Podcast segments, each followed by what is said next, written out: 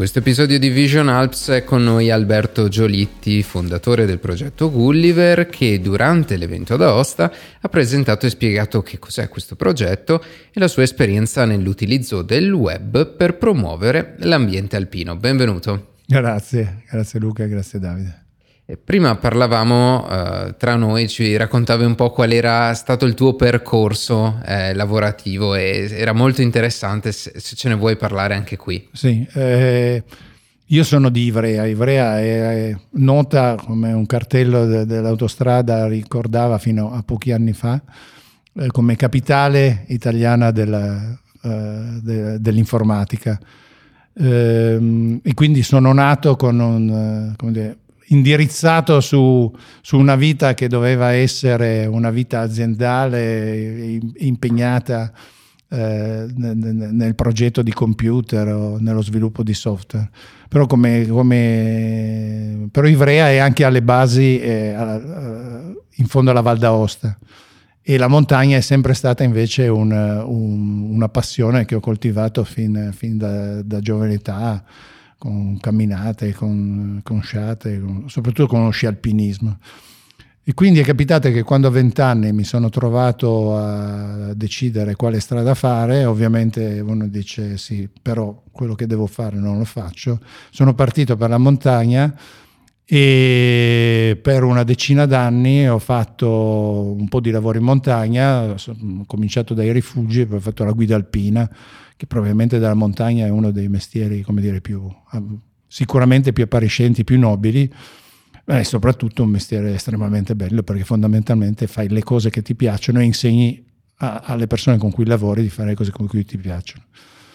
Probabilmente per una questione di, di DNA o di karma che doveva chiudersi, alla soglia dei 30 anni, senza nessuna obbligazione esterna, comunque mi mancava una fetta e, e così sono, sono, ho finito quello che avevo abbandonato a vent'anni e ho finito i miei studi al Politecnico di Torino e ancora peggio sono andato finito a, lavorare in quella Olivetti tanto, da, cui tanto, da cui ero scappato fondamentalmente a vent'anni.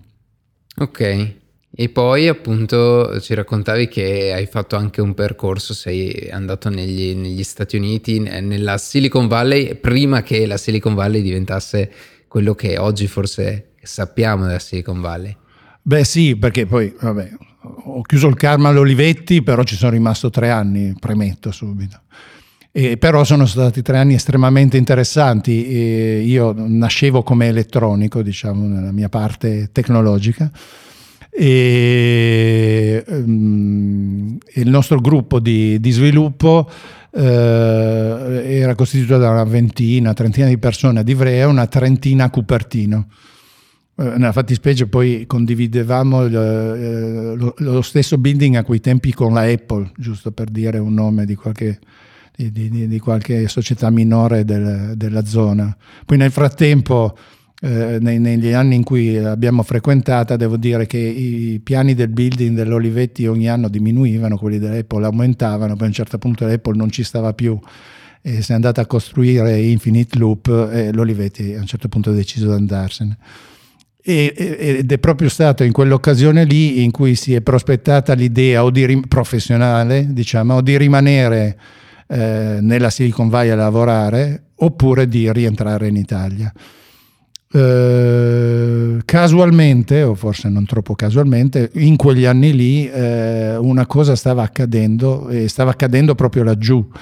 E con le prime intorno a Stanford fondamentalmente, quindi nella zona di Palo Alto che dista una decina di chilometri da Cupertino, stavano cominciando ad arrivare le prime società che si occupavano di, di web e quindi di, di, un utilizzo di internet eh, per quelli che sono oggi degli scopi che sembrano assolutamente normali, ma che in quei tempi non lo erano assolutamente. La usavamo noi all'Olivetti per usare i server da una parte all'altra dall'oceano e lo usavano i militari probabilmente per altri scopi, ma fondamentalmente quello era lo scopo che se ne faceva allora e in quegli anni si cominciavano a sviluppare quelle tecnologie che, però, che oggi sono diventate eh, il nostro pane quotidiano per scambiarsi informazioni.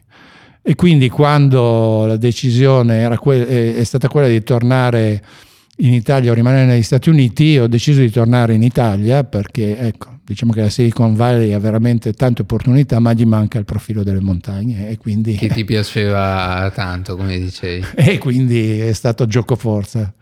È stato gioco forza tornare e a quel punto eh, ho detto benissimo, metto insieme le mie due esperienze precedenti, eh, le cose che mi piacciono fare faccio il portale della montagna in Italia. A parte che a quei tempi non esisteva la parola portale, ma non esisteva la parola internet, per cui in realtà poi la strada non è stata subito in discesa, anzi dopo un anno in cui ho disperatamente cercato di mettere insieme una cosa con l'altra, ma soprattutto un qualcosa che potesse generare un, delle revenue tali per cui potessero garantirmi un lavoro, ho capito che quella cosa non poteva andare avanti e mi sono dedicato ad altro.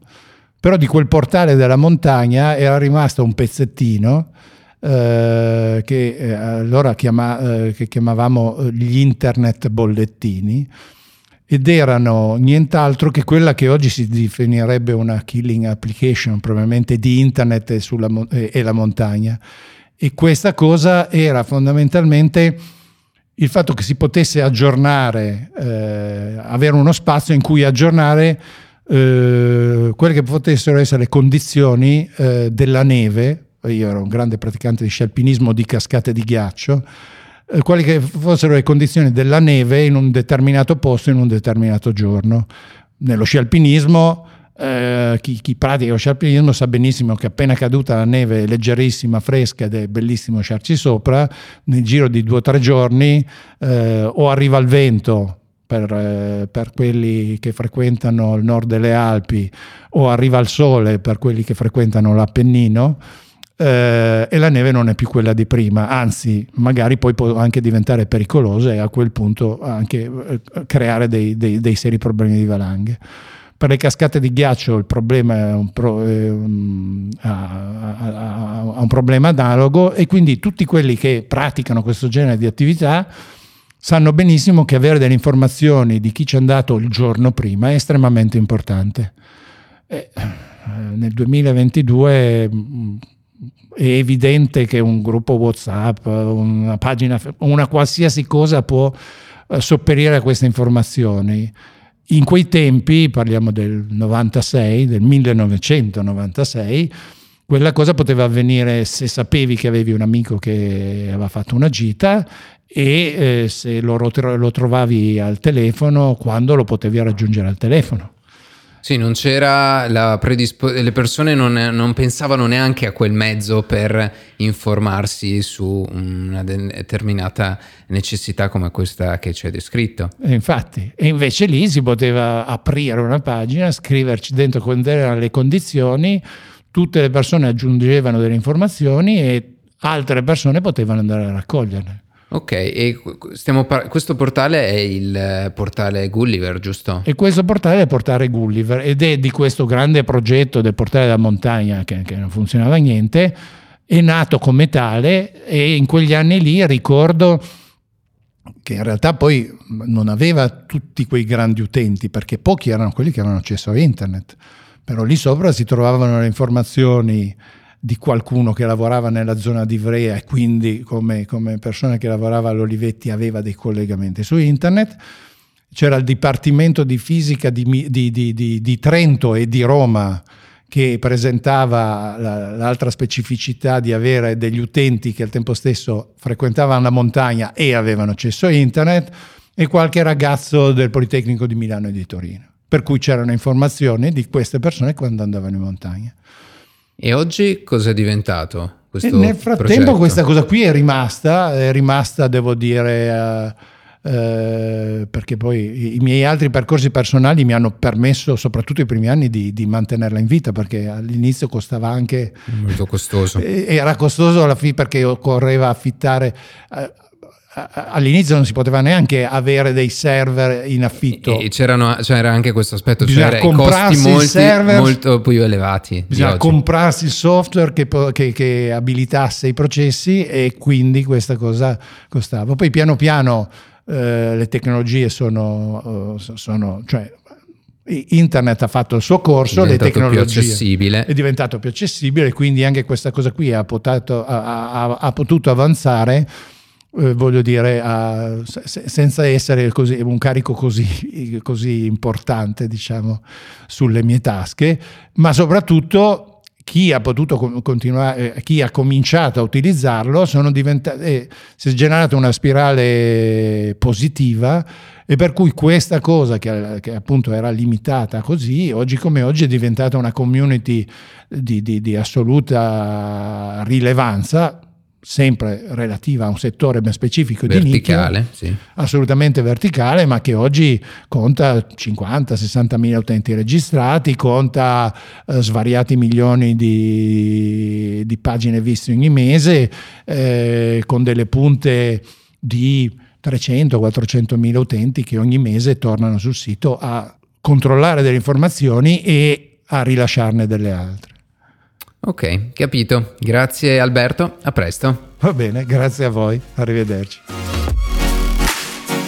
Così si conclude questo episodio di Vision Alps che abbiamo realizzato ad Aosta.